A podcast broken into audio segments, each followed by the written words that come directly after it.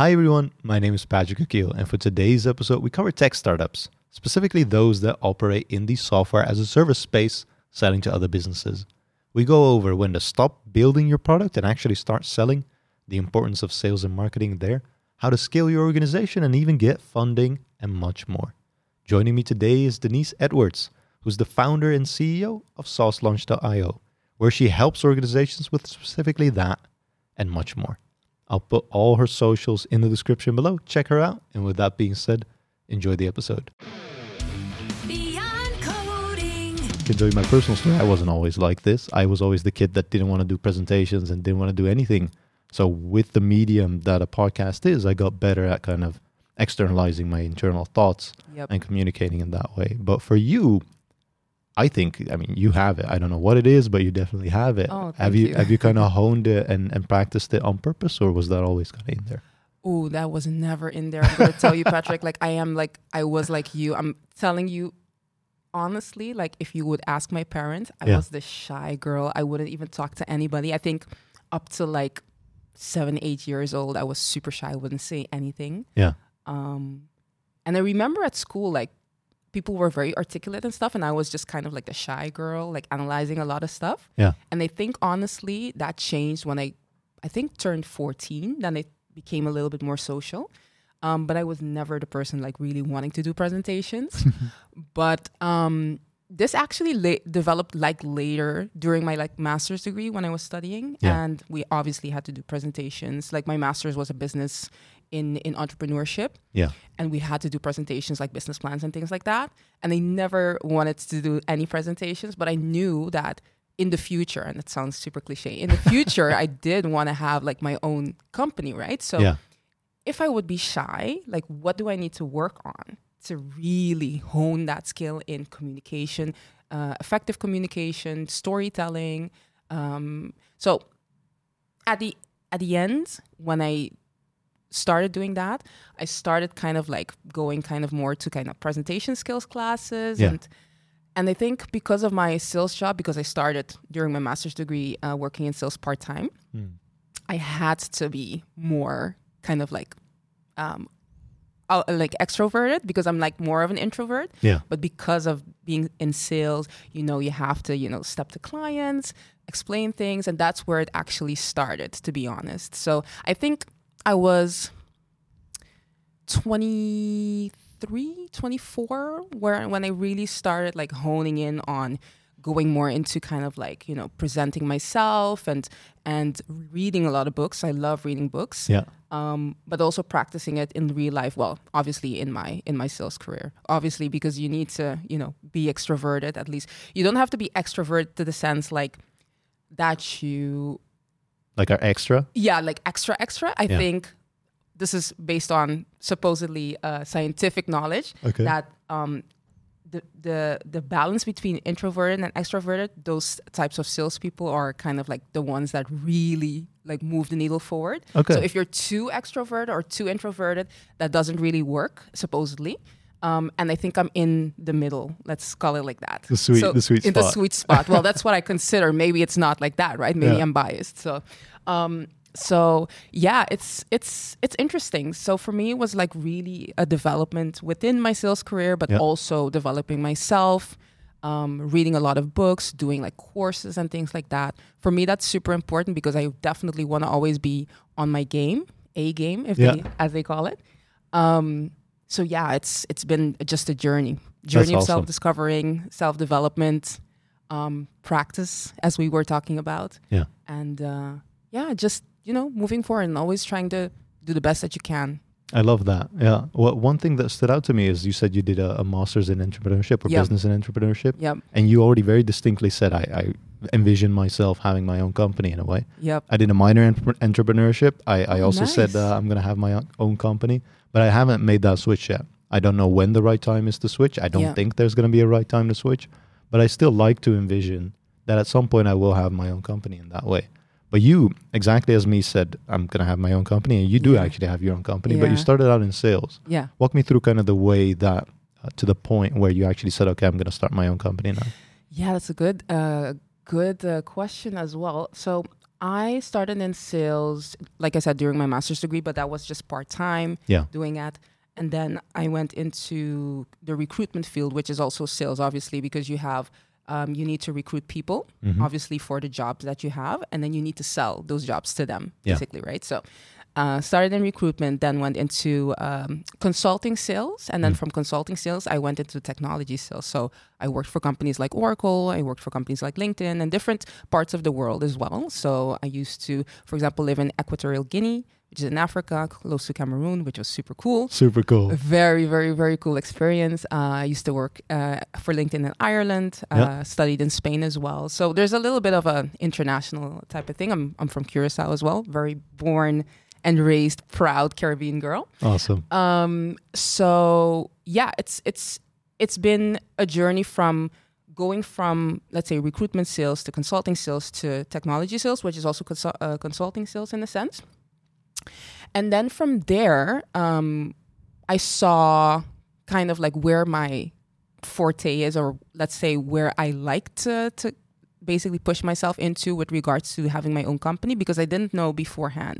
But I started trying certain things, like I did courses, and then I tried to. Um, yeah, I guess start a company like at uh, um, um, I think before during my master's degree as well. Okay. Um, but that didn't like super go super well because like obviously if you start a company with three other people, then everybody has like their own type of like experiences and opinions. So it's obviously was like uh, better to just do it on your, on your own. But that's just my personal opinion. yeah. Um, so I actually started in 2018, but this was during my my um, working at Oracle. Okay. and I started doing consulting for smaller startups. So obviously, Oracle is a big technology company, um, and I saw that there were like a lot of startups, spe- specifically in the B two B space, that really wanted to have like some consulting around okay how do you do sales and marketing and things like that business development. And that was something that i was good at. Um, so we i started then. And then that transitioned into like what we have today which is kind of saas launch Yeah. um, doing the marketing and sales, but now we're doing also the fundraising for the startups. Um, the transition from going to full time, let's say full time work into like my own company, Yep. it just it just transpired that way because the last company that I uh, worked for was a small startup, Okay. and I saw that a lot of the things that I was doing there that I could basically do on my own as well. So in 2020, I actually went full time into into the company, into obviously my own company. Um, it just transpired just naturally, to be honest. Like Okay. I also in the in the beginning when I used to work um, at Oracle, I was also thinking like, hmm, should I stop now? Okay. Should I just you know Because it was kind of a side hustle. it was side. It going was along. a side hustle exactly. And 2020 was like the full, the first full time like year. Yeah. Uh, starting the first full time year. Um, so it just transpired that way. To be honest, like Yeah. I, I just felt, and maybe it's kind of like an intuitive thing. Um, maybe some people don't believe in intuition, but for me, it was really important because I just felt like this is the time to This really the time. start. And and that was during COVID. Imagine that, right?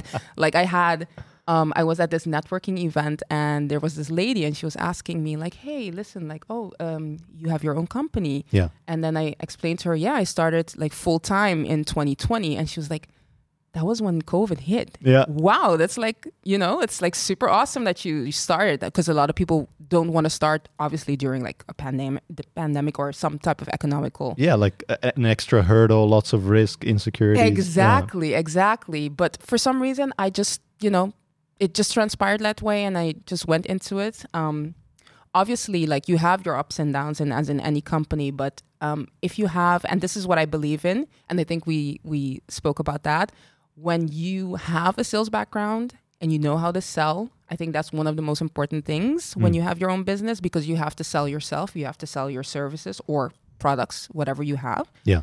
um, and if you have that background and you've done that for you know other companies then you can certainly do it for your own company so i think that's one of the the things that i guess helped me Yeah. um, in in doing that and yeah it's it's it's been super interesting to tell you the least it's it's very interesting i've learned a lot i learned a lot about myself i can tell you that the entrepreneurship world um, it expands you as a human being, as Okay. in like you're definitely going to learn a lot more about yourself, a lot more about like maybe your fears or insecurities that you need to work on if you really want to move the needle forward. Yeah. Um, so yeah, it's just a self-development route, if that makes any sense. Yeah, that makes a lot of sense. I mean, I like that it's it's gradual, right? It started out as kind of a side thing, Yeah, and probably you gave it more and more attention as the years moved forward correct. to a point where you were like, okay, I want to do this full time, right? I Yeah. want to be in this 100% and give it the attention that it deserves. Exactly. Because in my mind, and also back in the day when I said I, that when I was still at university and I wanted my own company, um, I thought it had to be like a bam, and then you have it, or, or Uh-huh. you're just gonna drop everything and you're gonna start. But that's not realistic, right? That's how it's how it becomes very unsure of how your future is gonna look like, and if you're actually gonna make it. It doesn't have to be all or nothing. Exactly. You can have that kind of gradual approach in there, uh, and see if this is for you. Because I don't think it's for everyone as well. It's not. To Yeah. be honest, like even my partner was saying, like, ooh, now I see like what's the effort you have to put in, the Yeah. time that you have to put in. And it's not definitely not for everybody. I'm not saying that to scare people away or something, Yeah. but you do need to have kind of like that um mentality as in like okay even if there's like resistance we're still going to find a solution we're still going to go um, move forward and yeah you definitely do have to have that kind of hardcore mentality in a sense Yeah. um but yeah it's it's if you really want it then you're going to find a way to to do it that's I, I guess what i wanted to you know convey Yeah, yeah, I like that a lot. I mean, you mentioned you mentioned B two B specifically, business Yeah. to business, and you also meant software as a service as kind of a, a domain that you operate in. yeah Why those two specifically? Like, was there just a, a hole in the market with regards to knowledge that you could fill? Yes and yes and no. So, um, looking at my background, looking at like what I sold was more B two B. Yeah. Um, so that's where I saw like, okay, well, that's kind of like where my niche is in Yeah. a sense. Um, and SaaS because obviously I was working for technology companies, right? So I Yeah. understand the SaaS world, and it's for me it's fascinating because it's just a a continuation of new innovation consistently, right? And to to link it to my master's degree, my master's degree was called entrepreneurship and innovation, so it's actually linked pretty cool. Yeah. Um, now that I'm actually thinking about it, um, so for me, SaaS was it because okay, technology for me is super interesting. It's always developing. We're using uh, software as a service all the time, right? Everywhere. I mean, everywhere. So, like in our company, we're also using a lot of SaaS solutions, right? So, I know how I know just the the niche. Yeah. And then B two B was for me interesting because, from a perspective of okay, I have the experience in there, but it's also from a perspective as in it. In the B two B space, there's a lot less churn Okay. with regards to customers Yeah. than if you do B2C. Now we do have, for example, clients that, you know, um, are a B2C company. Um, we were mainly focused on B2B, but we're seeing like an influx of B2C companies also coming. Yeah. Um, the B2B space is a little, I would say, a little bit more stable in the sense that you don't have a lot of churn because most B2B companies have longer term contracts than B2C companies Yeah. and the ticket price for those services or products are higher. So, um, if you look at, for example, the ticket price for B2C companies could be like 500 um, $500, Yeah. let's say on the average um, revenue per unit, let's say. Okay. Um, and if you look at a B2B company, it could be thousand a thousand dollars. Yeah. Um, if you look at the churn rates on those, like for B2B, it's between I think, and it depends on obviously the niche and things like that. But for B2B, it would be between let's say two to to eight percent, Yeah. and then B2C would be a little bit higher. But it's because the contract values are lower for B2C most of the times and they're shorter so you can actually cancel each month while with B2B you do have like a yearly contract um, consistently. Yeah. So for me looking at kind of like a pricing perspective and more stability, I thought okay, B2B is just better for me. Interesting. So so to to me that's kind of like more stability, bigger, let's say, um, contract value Yeah. sizes, uh, longer lifetime uh, customer value sizes, um, or not size of com- like lo- lifetime value, Hmm. um, and those types of aspects like really resonated with me. So Yeah, yeah, that Yeah. makes a lot of sense, I guess. If I if I look at it from the point of view of a technical founder or technical co-founder, Yeah. let's take technical founder because I don't think if you're a technical founder, like you have all the skills, or you you might have all the skills, but you really have to hone them, right? When it comes to sales and marketing, Yeah. you can probably build a really good product. But if I look at myself, I would never know. Okay, now is the moment to sell, or now is the moment to market, or now I can actually get customers. I mean, from experience, I know as soon as possible, right? Yeah. But when is as soon as possible? How stable does it need to be? And when do I bring in a co-founder, right? That that can fill kind of the gaps that I have as a technical founder Yeah. when it comes to sales and marketing, and, and that can advise or even uh, pull the car in in some certain aspects. yeah. How do people find each other when it comes to filling the the gap? That's a good question. So, um, I've spoken with a lot of founders, and most of the founders they find, let's say, their co-founder through networking. Yeah. And sometimes they go through accelerator programs to find co-founders as well, or their co-founders as well. Yeah. Um, so that's also like, you know, kind of a, a um, a route to to do that. Um, sometimes they go actually on even on LinkedIn and then they have like this job profile searching for let's say they, they need to have a, a co-founder for this and this company so there's like different ways in how they how they try to find it But mostly network. Network Mm. most of the times or accelerator programs because Yeah. there's some accelerator programs even in, in in the netherlands here that um kind of like communicate that they want you to find like a co-founder obviously the obvious reasons is if you want to go and fundraise you know investors want to have at least two people in Okay. their companies or running the companies because it's a lower risk yeah it's liability and lower risk right so if you have one person and that person falls away Yeah. that's going to be a little bit tricky um and i believe your question was also like on when to find kind of like the co-founder Yeah.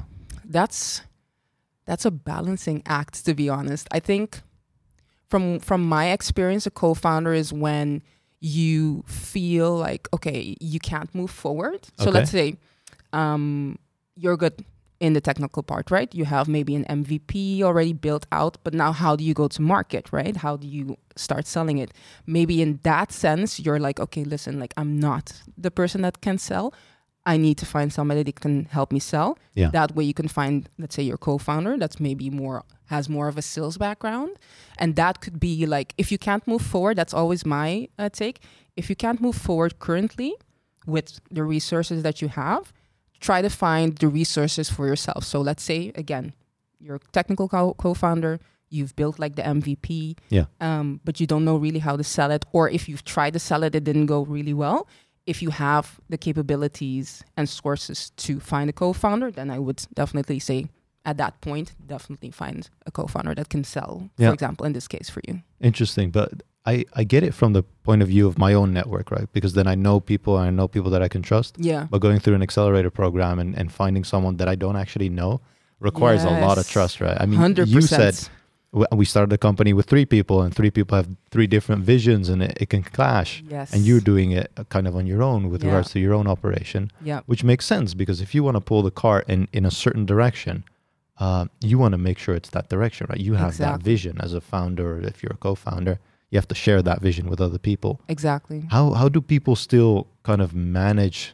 to work as a team when they bring in someone else or a co-founder and build up that trust in that way to make it actually until the end? bringing in a team yeah that's obviously if you're like a little bit further along the line with regards to you've already sold you know a few Yeah. or to a few customers um bringing in the team it's you need to understand where the skills are that you need help with right Yeah. so let's say let's go with that example like you mentioned you have you're the technical co-founder you found your co-founder right Yeah. for maybe the sales and marketing for example or they have skills that that you don't possess and the other way around okay now next step let's sell the product right Yeah. okay how do we sell it are we gonna you know do first kind of like a networking thing trying to if it's in the b2b space most of the times what happens is um, a lot of the founders have the same background as what where they're like let's say the technology that they've developed developed in Yeah. so then they go into their network and try to sell that product or solution into their network um, to first get their like first customer. So B2B space, you can have, for example, if the solution would cost on a yearly basis um, maybe like 10k Yeah. you just have to have a few customers to reach that 50k you know um, arr or then 100k arr et cetera et cetera so um, in that space once you have a few customers on board then if you have if you see that you have a structured way of getting new customers as in a sales process Yeah. and you see that you can't handle let's say the leads that are coming in i think at that moment in time or at least maybe a little bit before that's where i believe it's best to start hiring um, hiring and, and depending on where you are in the process most of the time startups hire for like a product manager just to understand like more of the product and build it a little bit uh, more out. And then once that is uh, done then there's also the sales part. So sometimes um, you would have maybe the vp of sales depending on which stage you are at right? So Yeah. um, most of the startups that we work with are early stage b2b right? Um, and when you want to build out a team you still need to go through those steps of understanding okay we have an mvp cool we are we selling the M, are we selling the MVP? Cool. Are we getting feedback to basically understand how can we improve on it? The early adopters, right? And then the next step is okay, if we're selling it and we're seeing that there's an increase in sales Yeah. Let's try to hire maybe a VP of sales or a sales team, depending on how far you are in the process. And that's where obviously the fundraising side comes in as well, because most of the startups, when they have an MVP, they have some revenue, they want to raise for at least pre seed seed rounds. Um, they want to raise to obviously or improve on the development, but also to um, hire marketing and sales to really start Yeah. growing, if that makes any sense. So some of those terms are kind of unclear to me. What what does pre-seed and, and seed round mean? Yeah, so pre-seed and seed round, um, that's basically a seed round, if that makes any sense, and that's most of the time an investment Okay. for, let's say, early stage uh, uh, startup companies to or build further their MVP Yeah. or to kind of hire marketing and sales. So it's kind of like a round to get you to the next step. So most of the times, um, early stage startup companies they have an, an MVP, they have kind of like a, a product that they've already developed, Yeah. but now they need some money to, you know, further kind of like sell the product. Yeah. And in that stage, they need resources, human capital, right? Yeah. People that are going to sell that uh, for them. And that's where they can, you know, build or get um, pre seed funding or seed funding, whatever you want to uh, call it, from investors. Ma- mostly it's family and friends, angels, uh, and things like that. When it comes to, let's say, venture capitalists, that's probably once you get to a series A round, B round, etc. Yeah. That's where it starts with the with the investment round. Yeah. And, and series A and B, what what are those specifically also when it comes to fundraising? Yeah, so the rounds are basically to show what the progress is within your startup. Yeah. Um, you start with a pre-seed round, maybe family and friends, you know, um, giving you money basically to further invest and further develop in your in your product, and then you have a, a seed round, which is maybe to kind of further kind of develop the product, get maybe some people on board, developers, um, salespeople, etc. And then you have a Series A round. That's basically once you really want to scale with sales and marketing, really want to get traction with your product and uh, solution in this case. And that's kind of like it's just a, a round, but it's basically the amount of money. That's kind of like the difference within, let's say, the pre-seed, seed, and Series A.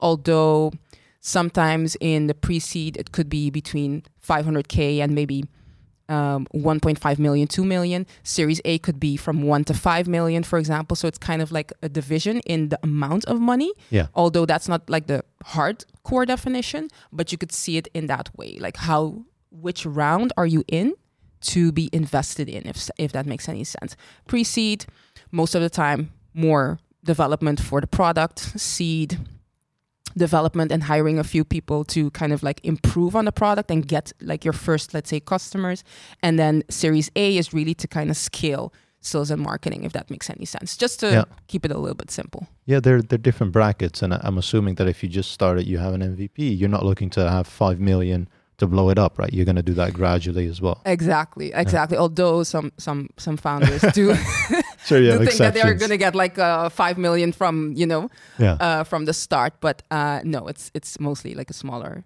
uh, smaller. That makes a lot of yeah. sense. Yeah, I, I have two things, but let's let's start with the initial product still, because Yeah. From the point of view of a technical co-founder, I've seen a lot of startups, or at least within my network, that just keep building this product, right? Yeah. Keep building this product, especially in the B two B market, because they think it needs to be established before a business can actually adopt it, Yeah.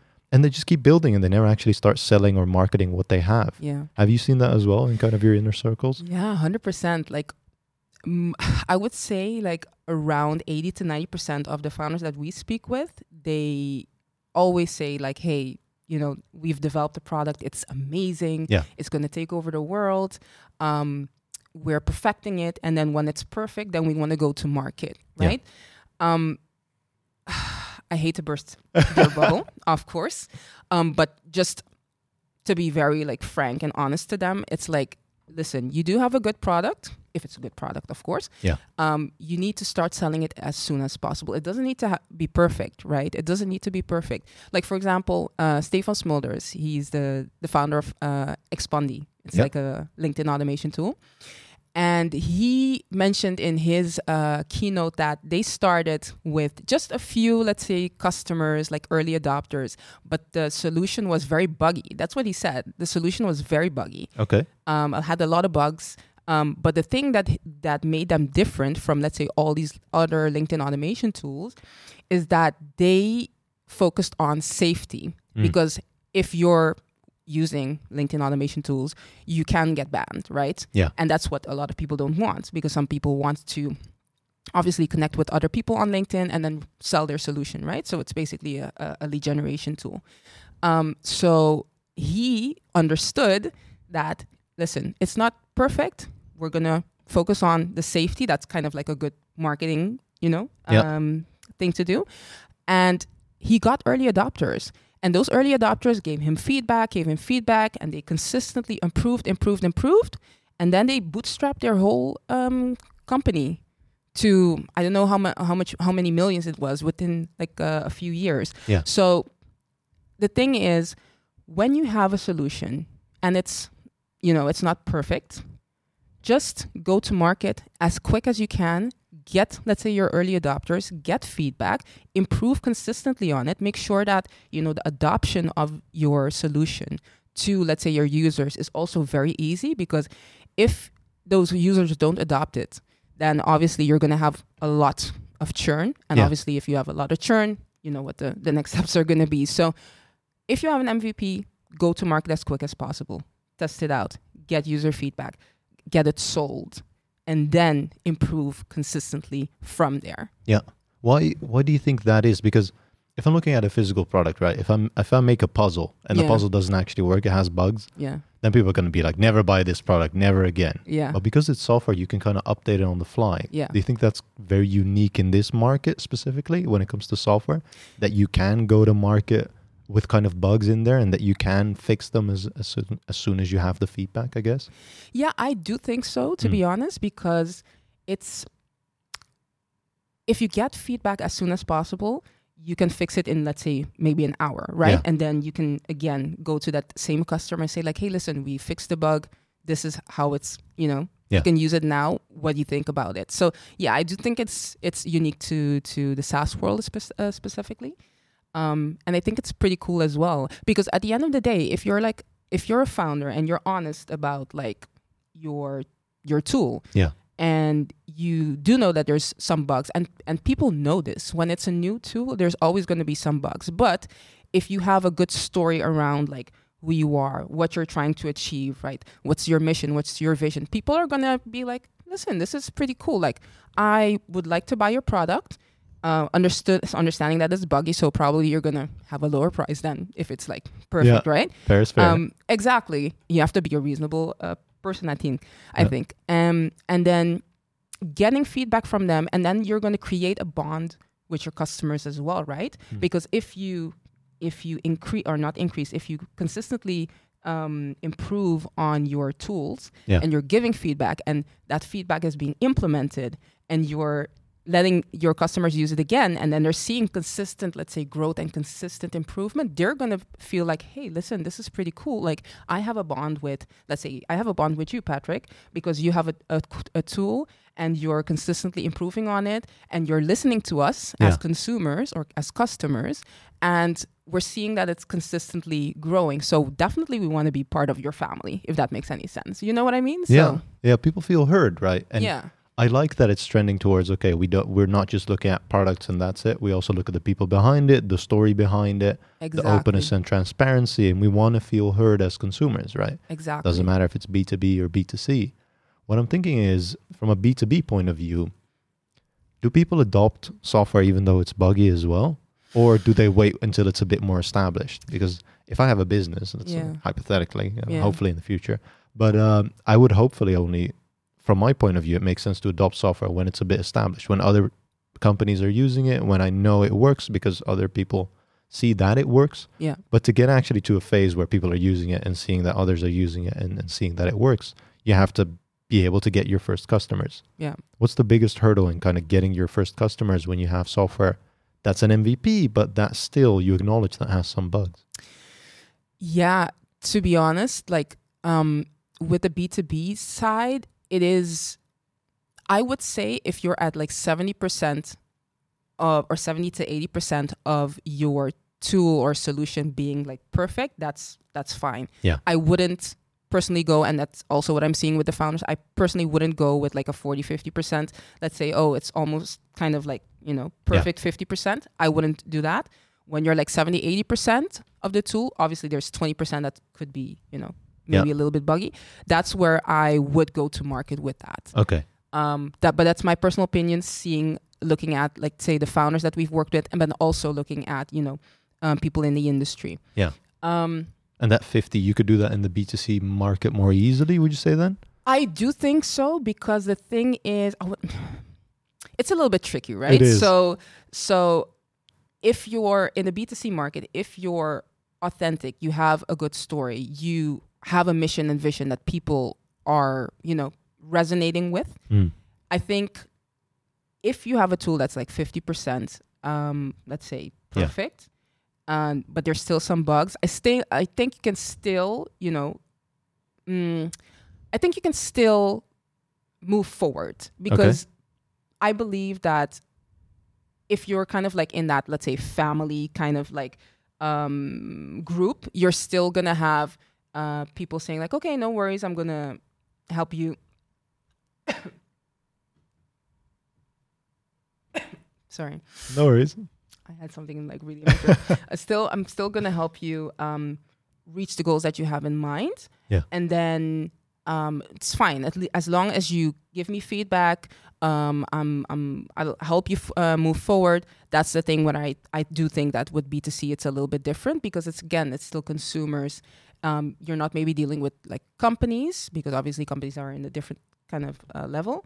Um, but yeah, you want to just create that that experience of like, okay, listen, there's still some bugs, but give us feedback. We're going to improve on this. We're going to, you know, make sure that you have this as well in place, a good customer, you know, service as well. So I think it's just a little bit different in that sense. Yeah.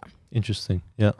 I'm assuming that if you fail to kind of incorporate the feedback and, and take care of your users and their needs once you have a product, right? If you just ignore the feedback side and are- like, okay, I'm working on this last 30% instead, Yeah. then people are going to be like, oh, okay, this guy doesn't listen to us or this girl doesn't listen to us. Like, they're just going to lose you or you're going to lose them, basically. exactly. Is that one of the common pitfalls that you see when, when businesses actually don't make it as well? it's that because obviously the churn is you know higher um it's also it's also understanding if your solution has product market fit right? So product market fit meaning do your consumers or let's say customers or clients really want to buy this solution? Is it really like a pain point in the market? Yeah. because a lot of technical founders what they do is they they develop a solution that they think is you know useful in the market. Yeah. um again falling in love with your own idea right? Which is fine. Um but you also need to have external feedback. S- Yeah. meaning okay you have built a solution. Is this really a need in the market? And then getting let's say customer feedback. And if there is customer feedback and there are um, there's a match between your solution and what people want and people are willing to pay for it, that's where you got product market fit in the sense of it needs to be a consistent flow of people really wanting to pay for your um, for your solution, right? Yeah. Um, so product market fit. If there's no product mar- market fit, that's one of the the things where you know um, a company can basically go down. Yeah. Um, churn is also one of the things. So obviously, if let's say you're you don't have uh, a good solution and you're not consistently you know listening or listening to the feedback implementing it maybe your customer service or at least like people that are helping you to get customer feedback maybe they're very slow or you know you're really not like really quick on on the money or quick on the ball Yeah. that's where also you could lose a lot of uh, customers and then you've invested so much money in your solution right Yeah. um, without really getting something out of it if that makes any sense so those are the the, the primary two things that i do feel that um, where yeah approximately like 80 90% of uh, startups fail and that's what they say in the first five years right so Yeah.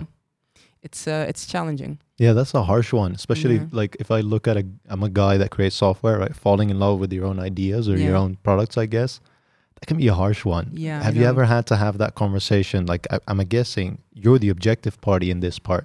You can just be like, listen, consumers don't want this, or, or businesses don't actually see this problem that you've solved, which means they're not going to adopt your product, right? Which means you either need to pivot or you need to at least let go of this. Exactly. Exactly. Yeah. I've had those conversations. The thing is with founders, it's you most of the times have to show them, right? So I can have I'm I'm not gonna put like my biased opinion in that.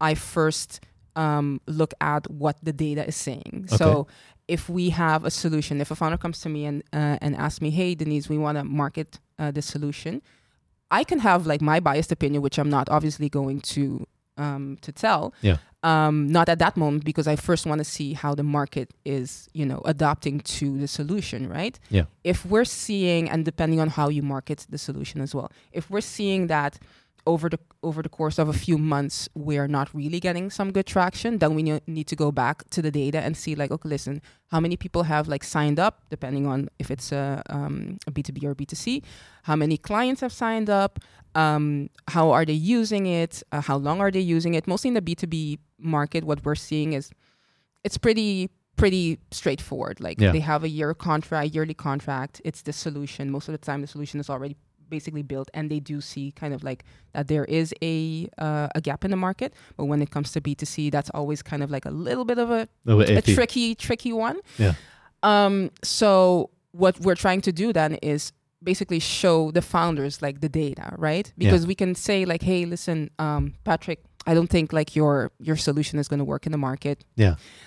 I was just, that, It's- that's one it's- opinion. it's yeah. one opinion right and it's and it's not something that they want to hear Mm. right so how do we basically show with data Yeah. if it's working or not we we go and look at okay we've done these campaigns for example uh, how has it been going um, how many people have you know um, uh, subscribed or, or how many people uh, or how many customers have you uh, gotten within this period of time Yeah. and that's where you can show like listen maybe we need to or pivot to you know show the marketing campaigns in a different way as in like show the angle of what your solution can do in a different way. Yeah. maybe we need to look at what the who the customer profile is. Maybe we need to change that. So there's many different factors um, in there. But at the end of the day if you've tested it out let's say for i'm giving an example for a year or whatsoever Yeah. and you're see- and you're st- uh, still seeing that there's not real traction that's where you know you can show hey listen we've done all of these things it's not really working out Yeah. um, maybe it could be the solution maybe it's kind of something that's a nice to have instead of a must have so for example when i used to work at oracle um, ob- obviously oracle has different types of solutions right Yeah. so um, one of the solutions i'm not going to name any names um, but one of the solutions was a nice to have and uh, the other solution was a must have right Yeah. the must have solution always sold a lot more than the nice to have solution Yeah. right because it's a problem in the market it's you have a solution this is the problem this is how you can solve it with Yeah. us the nice to have solution is Optional. so it's optional so Yeah. it's it's difficult it's more difficult to sell right um, so that's the same thing with product market fit, finding that with a solution that you develop, understanding is there like a real need, is there like a real problem, and are you the one that can solve it? Yeah, interesting. There goes a, there's a lot that goes into there, and I, I kind of underestimated initially because if you talk about a product and you want to be objective about this product, right? Yeah. The way you sell it to people, let's say the product is the gift, right? Your gift wrapping and everything around it is your marketing basically. And then who you're giving it to are your, your consumers or your clients. Yeah. So you can either pivot on, okay, who are we actually targeting, right? Who are we giving this gift to? Exactly. And then we can look at the gift wrapping and everything around it, right? Everything, the picture needs to be picture perfect. exactly. And once you've solidified that, then if you have the right person, they unwrap this gift and it's still not what they want. Yeah, then we have to we have to pivot basically because then the essence of what you're selling uh, is not right, or it's not a problem, or it's not a problem yet. That could also be the case. yeah. But at least it's clear then that you have to uh, you have a problem on your own hands. You ha- either have to pivot, Yeah. uh, or you can very stubbornly say, no, no, no, we're going to keep doing this. Uh, but usually that's when it then burns to the ground. I'm assuming. Yeah, yeah, Yeah. yeah. And again, like I can understand, like if you're a founder, you're super passionate about the solution. You have to know, be. You have to be, Yeah. right? That's that's like your selling point, if Yeah. that makes any sense. Um, but I also think it's important to be kind of, I would say, balanced in a sense Yeah. to not be super in love with your, let's say, own baby. In, in let me say it That's like the that, right with word, your though, own with your own baby, right? And but just also understand that maybe you do need you know external feedback to really see if this is really something that can work Yeah. right um Someone with no skin in the game. with no skin in the game and which could be in your icp right in your customer profile in your like um avatar like the the, the person that you're you're targeting if that makes any sense your target Yeah. audience um so yeah i that's what i would like suggest to founders especially technical founders is be in love with your baby that's that's fine but also have this balance in understanding that maybe your baby is not kind of like um a must have in the market Yeah. maybe it's a nice to have but first get data to really show if that's you know if it's a really must have or a nice to have and if you can really you know sell it and things like that so Yeah, yeah, that makes a lot of sense. I mean, there's going to be a lot of sunken cost within that baby, right? Yeah. But the fact that you already got this far, right? You already created a product and you you figured out you were solving a problem, and it, it turned out you were not solving the right problem. yeah Either you're going to take your learnings with you and you're going to create new babies. I guess Exactly. sticking with the same uh, same metaphor there, but it does allow you to grow from there, right? It's Yeah. not a failure necessarily because you can pivot, you can move on, you can do something else, you can get just as far. And if that is then a hit, then you move on to the scaling part and see how this thing can grow. exactly Yeah. exactly When people do find the right mar- product market fit and they wanna scale their organization, right? If it's hiring co-founders, if it's hiring a team, or if it's Mhm. actually selling and marketing their product as as big as they can blow it up, uh, what are then the the things that you've seen that make it succeed and the pitfalls there that make it fail in and at the end as well? Yeah. So once you have a good solution, people are you know excited, or le- at least they're they're buying the solution, right? Yeah. Once you're seeing that, let's say you have a small team and you can't handle, let's say, the leads that are coming in to really close them. I think the next phase is to you know scale up with a team. So most of the times. Um, uh, startups then want to hire sales and marketing. Yeah. Most of the time, sales because they they believe that okay, they have leads, they now need to close them. Now, uh, some startups they only have the sales part and they don't really have the marketing part, or they hire the marketing afterwards. I think that the marketing is very important because if you do right marketing, it's going to be easier for your sales team to close those deals because you've already kind of warmed the the the, the leads up. Yeah, you And- set them up for success. Exactly. Yeah. And then and then just the the salespeople needs to close them. Most of the times when you hire salespeople, they need to do the marketing as well. Yeah. So you have obviously your BDRs and then you have your AEs. Like I was an AE, for example, What does that mean? AE? uh, uh, account executive. That ah, that basically means like you are the one that closes the deals. The BDR, like the business development uh, rep, that's uh, the person that you know creates the lead. So they would do cold calling or cold uh, outreach on email and whatsoever, basically to set up the meeting and then go through, let's say, the first. Uh, conversation with the with the prospect and if that prospect is warm and and you know considering maybe potentially wanting to have a solution like what you're selling, then it would come to the next step, which was me, Yeah. the AE, that would go through, let's say, the demos and and the things like that uh, to close the deals. Now, the demos could be done by uh, a technical person as well, and sometimes you can do the demos yourself, depending on what type of solution you have and what type of company you're working at. Yeah. Um, so to answer your question, so most of the times they scale with a sales team. hmm Sometimes they would have marketing in place as well, but then after the sales team, I think you need to have some type of marketing done Yeah. before you really um, hire a sales team. Because again, if you do the marketing well, um, prospects are more warm to come onto the calls, and then you can close them better. Um, and obviously, you're going to have like the VP of sales. Um, you're probably going to have a VP of um, uh, solution engineers. So solution engineers are depending on how tech tech techy your solution is. Yeah. You have solution engineers that are going to do the demos. So the demos are going to be more um, focused on the tech technical uh, aspect. And then, for example, the AEs, the salespeople, would just do the storytelling around like what you know the solution can do, uh, understand how to sell it, and that's basically how you work together with your solutions engineer and uh, and myself as an AE. Yeah. Um. So those are like the first, let's say, people that you would hire. Mm. So VP of sales, um, uh, VP maybe of, so- of solution engineering, um, marketing. I think most of now more startups are trying to hire like more uh, in the marketing because they're seeing that sales and marketing are working together. Yeah. Uh, before like startups would think like, oh yeah, but we only need sales and we don't need marketing. You just need to have them both, and they needs to be both working together. It shouldn't be siloed. Exactly. Personally, and I've seen that uh, quite in a lot of companies that it's quite siloed. So marketing is doing their thing, sales is doing their thing instead of like really working together. Yeah. Um. So yeah, those are kind of like the first people that uh, I've seen that are are hired. Interesting. Can you can you also scale too fast in a way?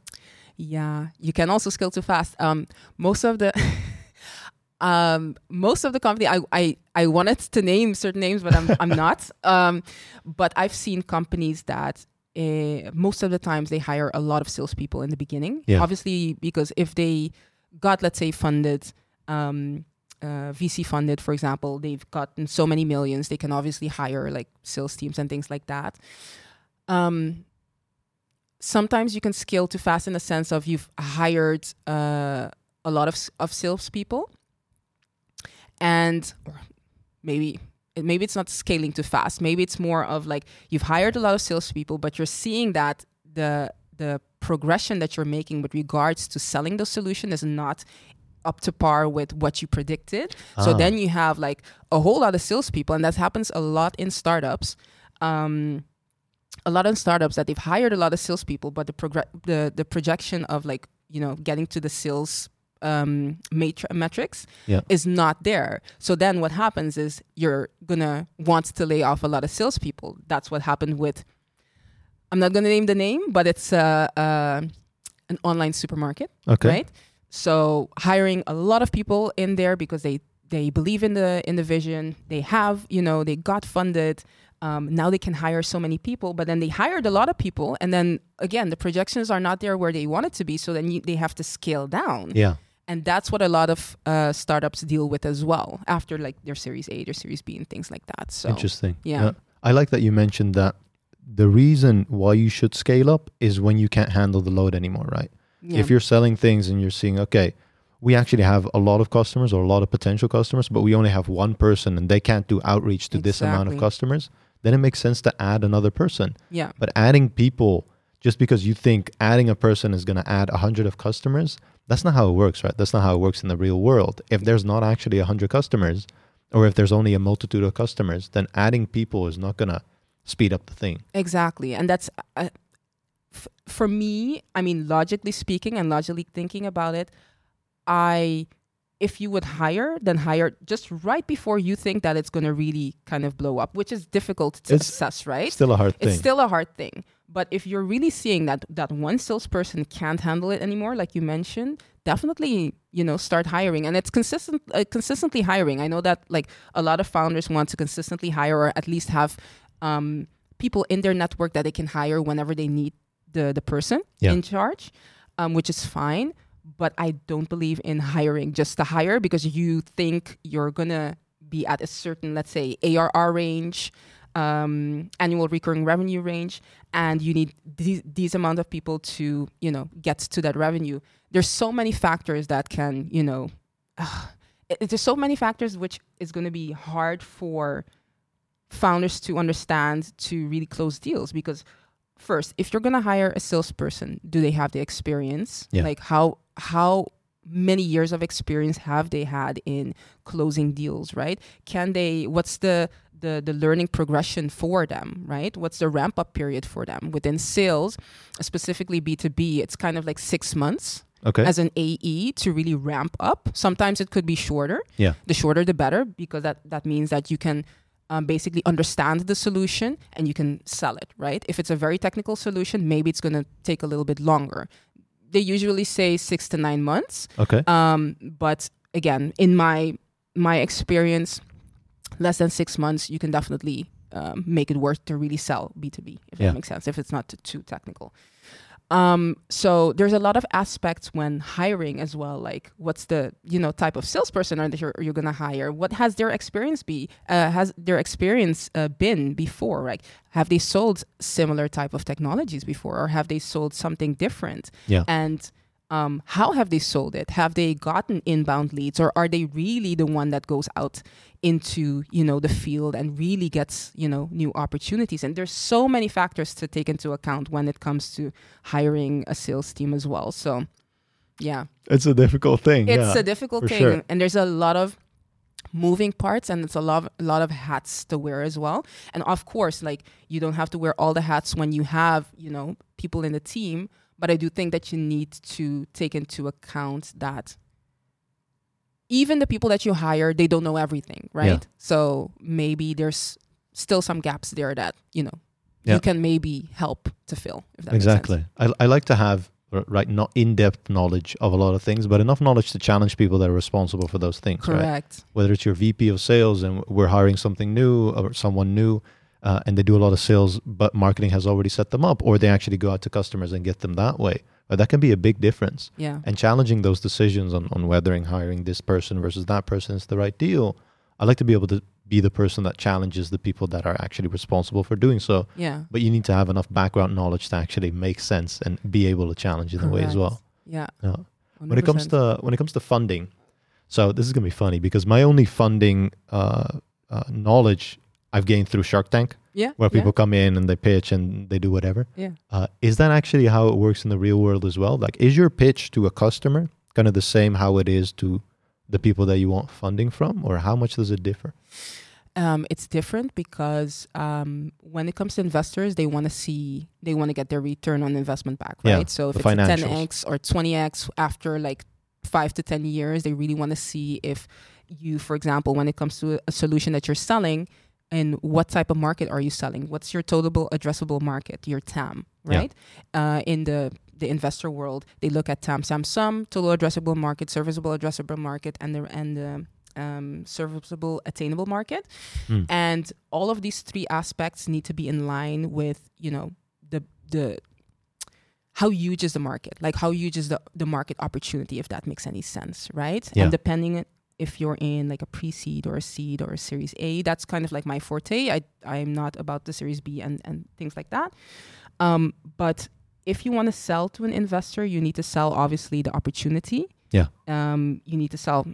It's kind of selling the dream, but obviously with your feet on the ground, right? It's not kind of like blowing it. Wishy-washy, completely- Yeah, yeah. exactly. Be realistic, but do sell the dream and do see like do sell like what the opportunity would be for them Mm. um, with regards to how are they going to get you know their their uh, investment 10x 20x back Yeah. after x amount of years right um, and it's really understanding if you have a good team right they all like a lot of investors actually almost all investors look at the team like um, what experience do you have in the team? Who are the people that are in your team? Have they done other, let's say, have they already started other startups successfully and maybe exited successfully? Yeah. Um, those types of, let's say, founders are the ones that are easier to you know invest in because they have a track record. If you don't have a track record, then obviously it's going to be a little bit more um, yeah challenging.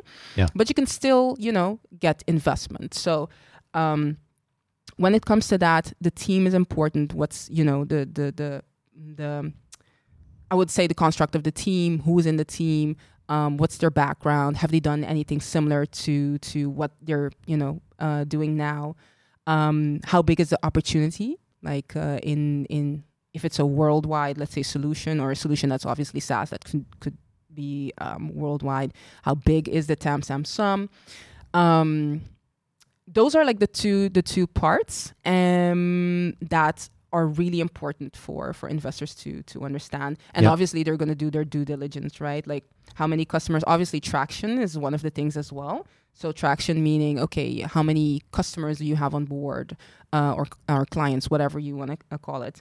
Um, how many customers do you have on board? How quick are you growing um, we're for example working together with a uh, PE firm which is, is a private equity firm Yeah. and um, they are interested in in startups with obviously a technical technology uh, technology um, as the center of their their company. Yeah.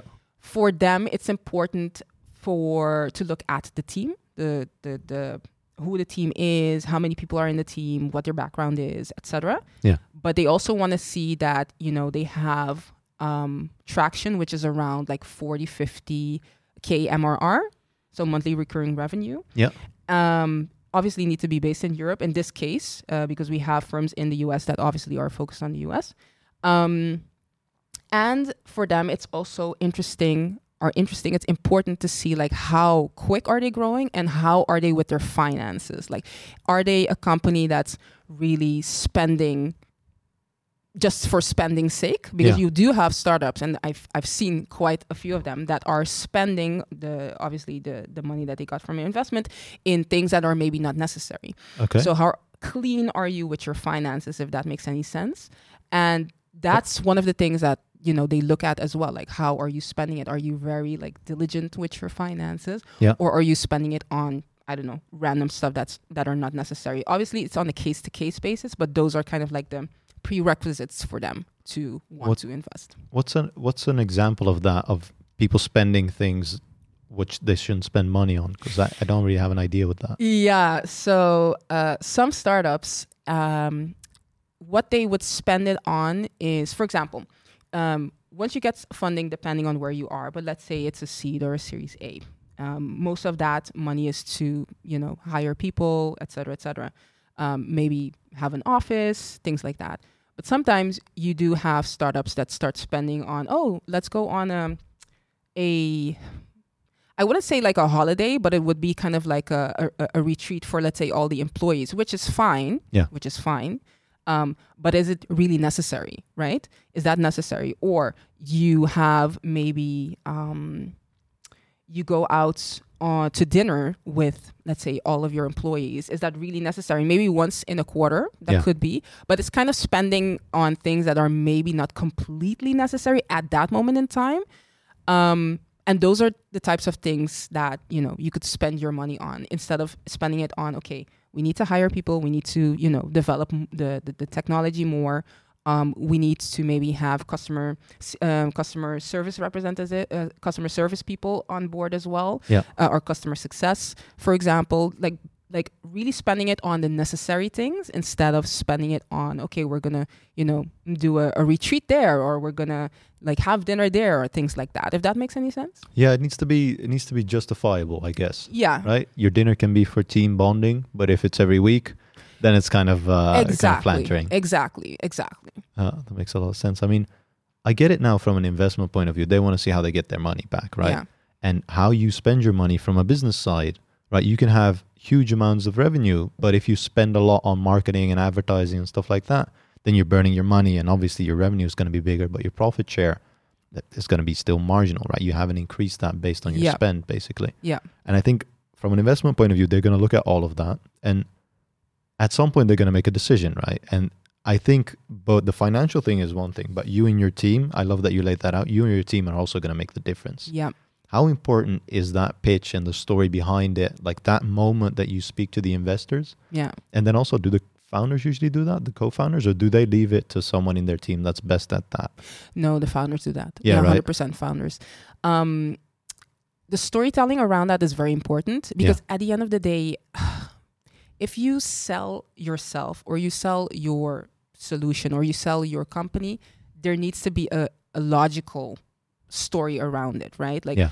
how did you start and what's kind of like your vision? So that obviously is very important and it resonates with even if I would tell you a story, it resonates more than if I would tell you factual stuff, right? Yeah. Okay, like I don't know, 20% of something is, you know, it's kind of like you need to to have that story around it because that's also what sells, right? So that's important to understand. And a lot of founders find it challenging to to they, they can tell the story around it, but how do you pitch it in a sense that it's also interesting for the investor, right? That's how that's what we teach as well.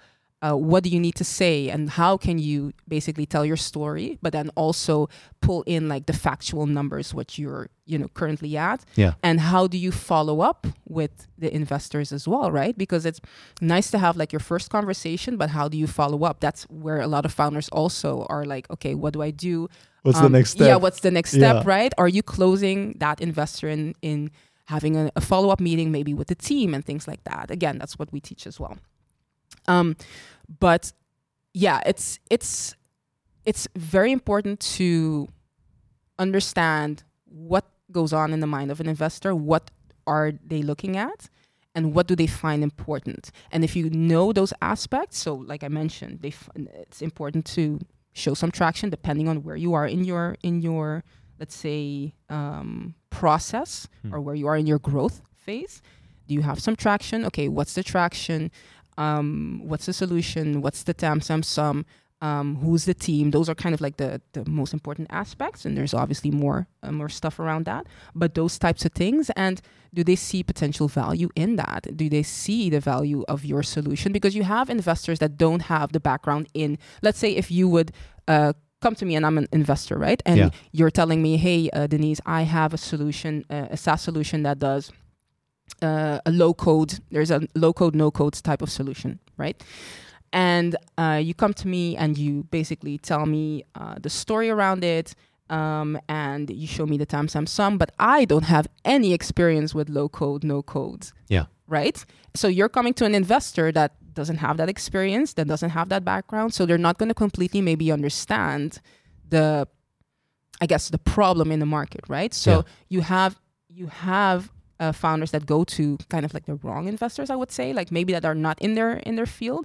And then they're obviously not gonna you know get to the next step as in like maybe get um, in a meeting with like the team and seeing if they can you know really invest in that company because they don't see the value of that. But if i would be an investor that understands low code because i have invested in that before Yeah. then obviously once you sell it to me i can see like hey listen is this something that i really want to go in uh, go into um, do i have other companies similar to yours because sometimes investors can't invest in similar types of companies as well Yeah. so yeah there's a lot of factors in that if I that makes any sense so but that's where we we come in and help the the founders to get to the next level so Yeah, it's very. I mean, it hits home with Shark Tank for me because that's kind of how I've seen it, where Yeah. people say, "Okay, this is already in my domain. I, I can't invest in you. Yeah. Like I wish you the best, uh, but through that non-compete, I can't do that." yeah And other people that just don't resonate with either the product or the idea, or they don't see the problem you're solving. exactly Even though you have customers and even though you have traction, right? If from an investor point of view, they still have their gut feeling and their own kind of vision on how the world works. yeah And if they don't align with that, if you haven't communicated it or, or told your story in a way that they believe you, uh, they can still be like, "Well, I, I don't see it. Like, I'm sorry, right? It's not gonna, it's not gonna be a fit." But if you do have a person that understands your domain, sees the problem that you see, and can see how they get their money back, right, with with an X multiplier, exactly then I think you have your match, and then you can move uh, move forward with that. Exactly, and that's the that's the thing having a right match with investors because it's as a founder you obviously want to have as many opportunities as you can with regards to getting like investors interested in your let's say solution or interested in investing that but it's also important for you as the founder to understand what type of investor do you want to have right Yeah. do you want to have an investor that gives smart money that's what they call it so um, not only the money but they have maybe the network that's in that same field right or they have the background that's in that same field and they can really help grow the company to the next level if that makes any sense so not only you know investing the money and that's it And if that's that makes, it. any, Yeah. makes any sense It should be a win-win, right? If I if I put my money in there, I have skin in the game. So the better you do, the better I, I also get a return for it. exactly Yeah. exactly Man, there's a lot that goes into it. Like I always kind of knew, but I never actually have a, have had a conversation with this. Like all the information I've had was always superficial. So I really appreciate you coming on and, and sharing just okay, how do you get your team together? How do you find that product market fit? Uh, and when it comes to investing, how do you find the right match there? Right? How big is your market size, and do people see a return on their money? yeah Uh, and when you have that match, should be a win-win in that end as well. 100% Is there anything in there that you still would like to add? I would like to add that just be smart with regards to um, when it comes to, let's say, um, finding your investor, or it could be uh you have one lead as an investor, and then you have different other companies that are also investing in in in that same solution. Try to find the the the, the investor that obviously resonates with you and understands your business as well. Yeah. Um, but understand also before you go into that that there's a lot of things that you need to have in place to make sure that even the first meeting and then the second meeting and etc is done very well. So um, understand those those moving parts um, and get help if you need like you know that's that's what we do like with regards to having a fundraise partner that's what we help with with regards to doing you know going to a seed or series a understanding like what does it really take for you to get to to that next level and get get funding so Yeah. Yeah. I, I think I would need help, or at least I, I would have to have a lot of conversations to get that understanding, right? To find the right help in there as well. yeah But I love that you've kind of found your niche in, in helping those companies. I think it's really cool. Thank you. Like Yeah. I, I, I'm, I'm super happy in doing it, right? So for me, it's kind of like I never thought that technology would be my thing. Like ten years ago, I, I wouldn't have thought about this. Yeah. But yeah, it's again, like I said in the beginning, it just transitioned into it, into you, me having a company in, you know, the SaaS space in technology. Um, so yeah, it's it's pretty cool. Yeah. Yeah. I love hearing that. We're going to round it off here. Denise Edwards, everyone. I'm going to put all her socials in the description below. Check her out. Let her know you came from our show. Uh, and with that being said, thanks for listening. We'll see you on the next one.